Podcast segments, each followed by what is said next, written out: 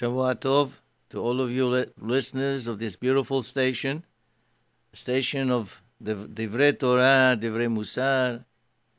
And this is Rabbi Elbaz from uh, SLC. I want to speak a little bit about the, the parasha that we read yesterday, Parashat Behar. You know, these few weeks that we have now between Pesach and Shavuot, we usually study the Pirkei Avot. Pirkei Avot tell us a lot about the uh, how we should behave to improve our behavior towards the fulfillment of mitzvot and the study of the Torah. It purifies our heart just before Shavuot, which is Matan Torah. So, one small passage in Masechet Avot discusses the following. And it has, obviously, has some connection with the parasha. And it says, Galut Ba'ala Olam, exile comes to the world. We're talking about the Bnei Israel. Rahman the Bnei Israel had Galut Babel 70 years. And then Galut again for almost 2,000 years. What's the idea behind the Galut?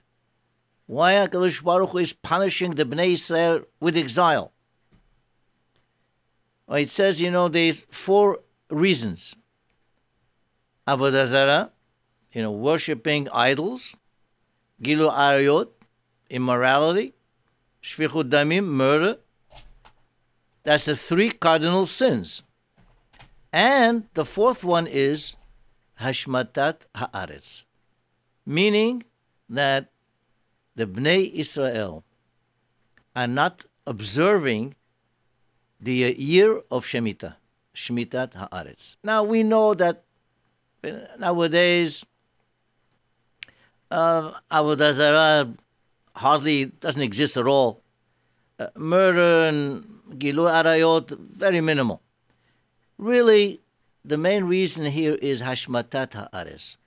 The Torah tells us six years you shall work on your land, and the seventh year, Shabbat Lashem, the seventh year is going to rest. And unfortunately, this mitzvah in the past, especially in the days of the first HaMikdash, was not observed properly. And in fact, the Midrash Tanchuma says, Amar Moshe, Moshe Rabbeinu says, Ribono Shel Olam, Master of the world, Lama nimkeru Israel lemalchiyut halalu. Why were the Bnei Israel sold to these kingdoms? Meaning, why they go away in galut? Why are they chased out of the country and go and live with other goyim? Amaleh, Hashem answered, Mipene shehen mehalelin et. Because they are desecrating the seventh year which is the mitzvah of Shemitah. Actually, if you look up Parashat Bechukotai, Perek 26, 26, Pasuk 35, Rashi over there, Rashi Alav Shalom, goes through a lengthy heshbon, long accounting, and he actually shows that the 70 years that of Galut Babel, where the Bnei Israel were in exile in Babylonia, those 70 years are because of 70 Shemitot and Yovlot that did not, uh, that did not observe in the years before that. He says, here's the words, Shiv'im Shana Shel Galut Babel, the 70 years of the exile in Babel, Hayu Keneget Shiv'im Shenot HaShmita V'Yovel it was because of the 70 years of Shemitah and Yobel that they did not observe. So we see somehow there is a, a, a galut is directly proportional uh, to the mitzvah of Shemitah. In other words, if we keep Eretz Israel, Hashem is saying that observe the Shemitah, you will have Eretz Israel. You will keep it. Well, this idea of Shemitah right now is going to be uh, quite a big topic of discussions because the, the next year, 57, 75, is the year of Shemitah. So we're going to we're going to see a lot of talk about that.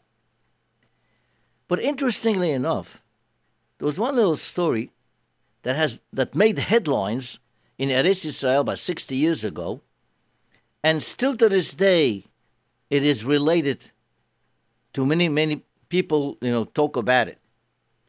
And this was the story of Moshav Komemiyut.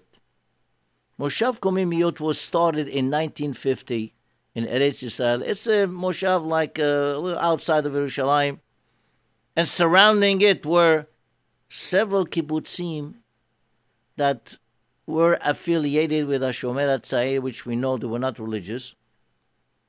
But this one was religious. 1950 was not a Shemitah year, but they just started.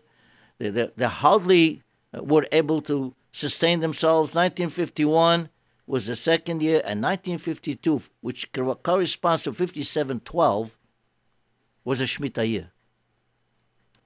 So they had no choice. That's it. They were religious people. They were going to observe Shemitah. No question about it. Fine. So now 5712, meaning that they cannot possibly work on the land or do anything until Rosh Hashanah of the next year, 5713. And Rosh Hashanah usually is around September or so. So now they're starting working on the land. It took them six weeks to work on the land. Then they, they started seeding, putting their seeds, planting the seeds, now, the other the other kibbutzim that were not religious, they, did, they did not uh, heed, they did not keep the, the Shemitah year, obviously. And they started working on the land during the Shemitah year and seeding the land, everything else. And lo and behold, HaKadosh Baruch Hu sent the rains only one week after this Moshav Komemiyut seeded the land. In other words, they approximately around November, they finished working on the land, they finished with the seeding and everything else. The rain came in. And what happened? All the other kibbutzim that planted before, way before, there were no rains. It was a, like almost a drought. Their crop was very minimal.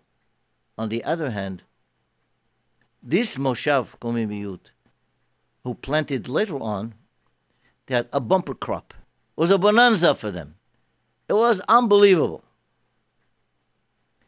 And not only that, but the seeds that they put in were not seeds. They couldn't put in seeds from the seventh year. They had to bring somehow seeds from the sixth year, which they didn't have. And they went around and around, couldn't find. Where did they find? They went to those kibbutzim that were not religious, and they told them, "Okay, we have uh, we have tons of the six year, but you know they're worthless. Uh, they're not. It's not good quality, very low quality seeds. You can use them, no problem. We'll use them anyway." They used low quality seeds, and yet they had a beautiful crop. This is what HaKadosh Baruch Hu is saying to us. You follow my mitzvot. You have nothing to worry about. Hashem will reward us. You know, it's unfortunate, but you know, there are certain mitzvot that we have that Kadosh Baruch Hu gives us, which are not so simple. And this one, Shemitah, is considered one of the toughest one. Midrash says, it says in Tehillim, Barichu Hashem malachav gibore koach. Bless HaKadosh Baruch Hu, the malachim, who are strong, gibore koach, very strong. Now, who are we talking about here? We talk about malachim. Which malachim? If we talk about regular malachim, can't be because next pasuk talks about Barichu Hashem kol misharetav oser. That is the malachim. So who are these malachim here? And the Midrash says these malachim are Shomrei Shevi'it. Those people that actually observe the seventh year, the Shemitah, these are the Malachim Gibore. These are the strong ones. And it makes, you know, it makes sense. I mean, imagine uh, if, if, if you have a huge orchard of apples or pears or, or, or whatever, pineapple, and then you're sitting over there, it's open to the world, people come in, this one takes $20 worth, this one takes $30 worth, and you see these people just going in, filling up on the apples and goes, go. At the end of the day, $1,000 down the drain. Next day, something else. And you're sitting there looking and you say nothing. Suppose you had the supermarket. Supermarket full of goods. People come in, they take the goods, and they don't pay. They take the goods, goodbye. How would you feel? Obviously, it's never going to happen. But this is what's happening to these farmers. And these farmers, because of that, they're really considered gibore koah. Very, very strong.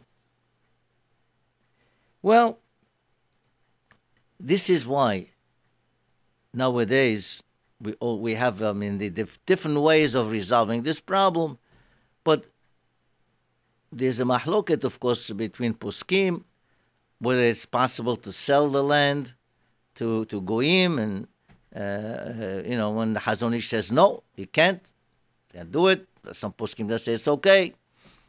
But akopanim, the most kosher way is just to leave the land fallow.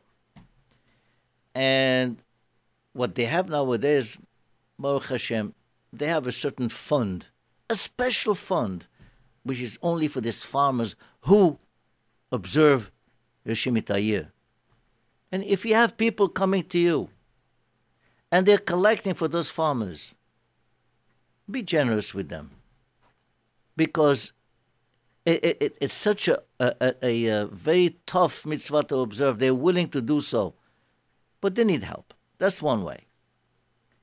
At any rate, what is the idea behind Shemitah altogether?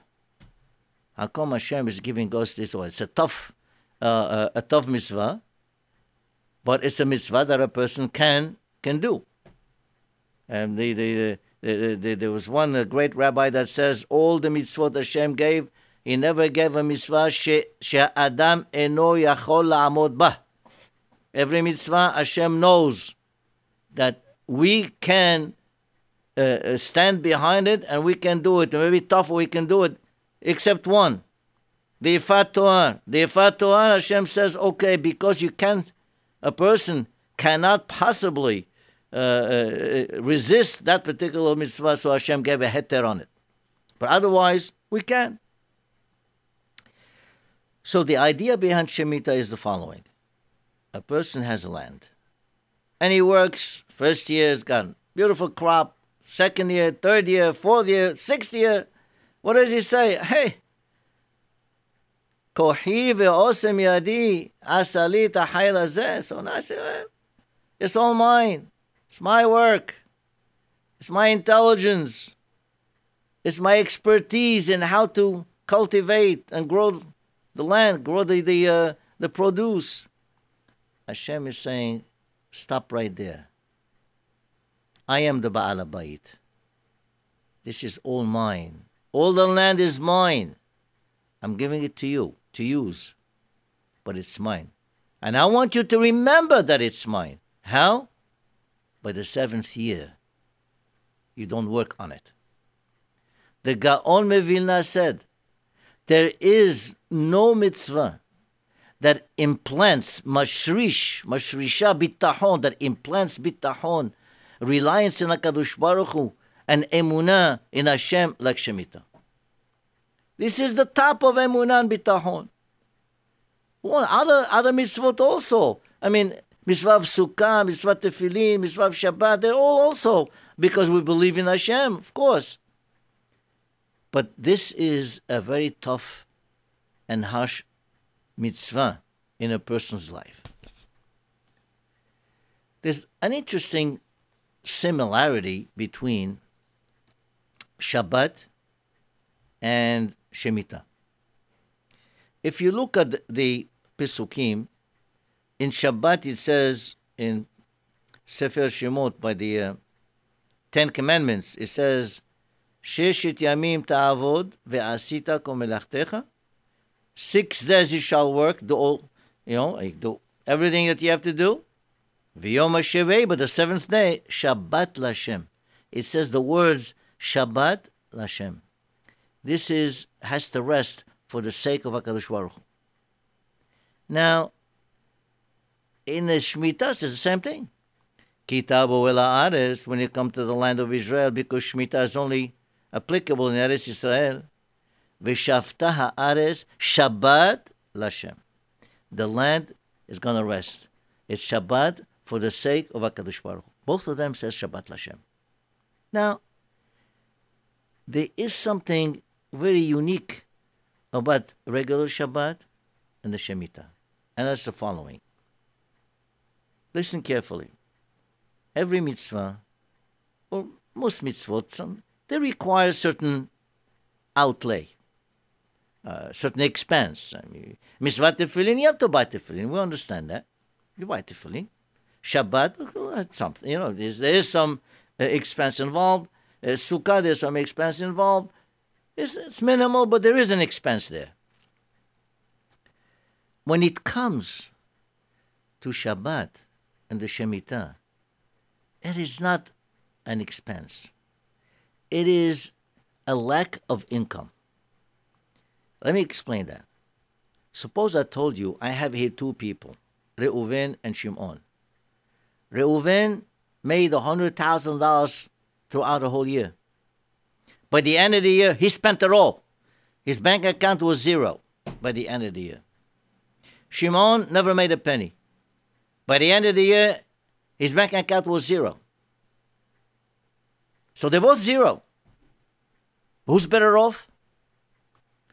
The one that made the income and spent it, obviously. Shimon didn't make an income at all. And this is the idea when a person has income, but now he wants to spend it, that's one thing. But if the income is not there altogether, it's not even coming in, then it concerns a lot. The person is very, very much concerned. If a person has a job and he knows he, he's going to make some money and he's going to spend it, that's one thing. But a person who doesn't have a job at all, there's no income coming, האדם מתבהל. It's much worse. And this is what happened here with Shabbat and with, with Shemitah. It is not just an expense here, it's also a lack of income. You, you don't work, which means there's something not coming in. Although HaKadosh Baruch Hu is saying, you know what, no matter what, you're going to be getting whatever is katsuv you're going to get. But in the mind of the person, it is not that way. Another thing that they, they say about uh, Shemitah, it says it's a training a ground for Yemei HaMashiach. What does that mean? Well, you know, as, as human beings, uh, we need training to get used to something. I mean, soldiers get training before they go into war. Doctors go into training before they open up their practice and then it's it's all it's all like that. It's very difficult for a human being to adapt to a new situation overnight. Like the Hachamim, for example, have instituted the three weeks before before Tisha B'av. Tisha B'av is a day of great mourning. We sit on the floor, we sing kinot, and we're very, very, very sad. It's very difficult to switch from one day, regular day, boom, overnight is Tisha B'av. So the Hachamim said, you know what? First, we're going to have minimal restrictions during the three weeks, then a little more restrictions during the nine days, then a little more during Shavuot, Shechalbot, Tisha B'Av, and then you come to Tisha B'Av. Once you have that training, then at least you know you can cope with it. Well, in the days of the Mashiach, in Navi Shaya says, Ve'amdu zarim ve'ra'u tzonechem that the foreigners, the goyim, they're going to stand up and that they're going to be feeding your flocks, meaning they're going to be doing the work for you. Ve'atem kohane Hashem tikaru. You, the Bnei Israel, are going to be called like the Kohanim. What does that mean? So Hazal explained it this way. During the days of the Bet HaMikdash, there were Kohanim and there were Israel. The Kohanim were uh, involved only in Avodat Hashem, in the Bet HaMikdash. Misharete Hashem, that's all they were doing. So how did they subsist? On what? What sustained them? The Bnei Israel. The Bnei Israel were giving certain matanot, of course, as the Torah prescribes, to the Kohanim. So it says like this, Atem Kohanei Hashem, because in the days of the Mashiach, all the Bnei Israel will be like the Kohanim. They'll be sitting and learning all day. They'll be doing, studying Torah and observing the mitzvot properly. And how are they going to be sustained? They will sustain us. We will be only. So this is exactly what's happening in the Shemitah. We don't work. We rely on Hashem. Instead, we spend our time learning Torah doing the mitzvot. That Shemitah would be similar to the days of the Mashiach. It's like a training, training time for us. That when the days of the Mashiach will come, well, we know, yes, we're ready for it. It's like the Bnei Israel when they were in the Midbar. The 40 years of the Midbar didn't do any work. Everything was provided for them. Food was there, water was there. Clothing was there, shoes were there, everything was there. They spend their time what? Learning. And they had any questions, they had Moshe Rabbeinu. They can ask him. That's the days of the Mashiach. And Shemitah is so me'en, me'en yemei HaMashiach. Well, there's, there's, there's another thing that I just would like to uh, to bring up, a very, very, very nice point here that with the Chachamim I've been talking about. And that's the following land cannot rest on its own. In other words, Hashem is telling us on Shabbat, we don't work, our animals don't work, our slaves don't work. We, everything is rest. What about the land? It doesn't say. Bincha, all, you know, everything has to rest, but doesn't say, and the land should rest. And you know why? Because it's very, it's, it's, it's impossible. While you are planting, during the planting years, the land cannot possibly rest. Why? Because you plant today, and it's going to grow during the week on Shabbat, it's going to keep on growing. You cannot stop it. How do you stop it? It's impossible. It's there. It's going to grow no matter what. So what do you do? Those Shabbatot during the six years where the land has been working, sort of, because you can't stop it from working, you make that up during the year of the Shemitah. When you have 52 Shabbatot in six years. That is 312 days. The year of the Shemitah is 365. Take off the 52 Shabbatot, now you have 313, which is pretty close to the 312. So exact, in other words, this year of Shemitah, where the land actually actually rests, that makes up for the six years of the Shabbatot that the land was working.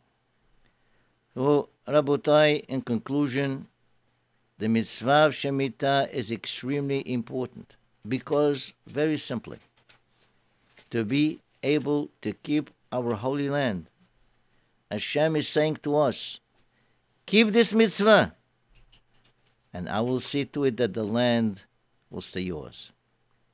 Baruch Hashem, the last 30 years, the observance of Shemitah has really increased tremendously.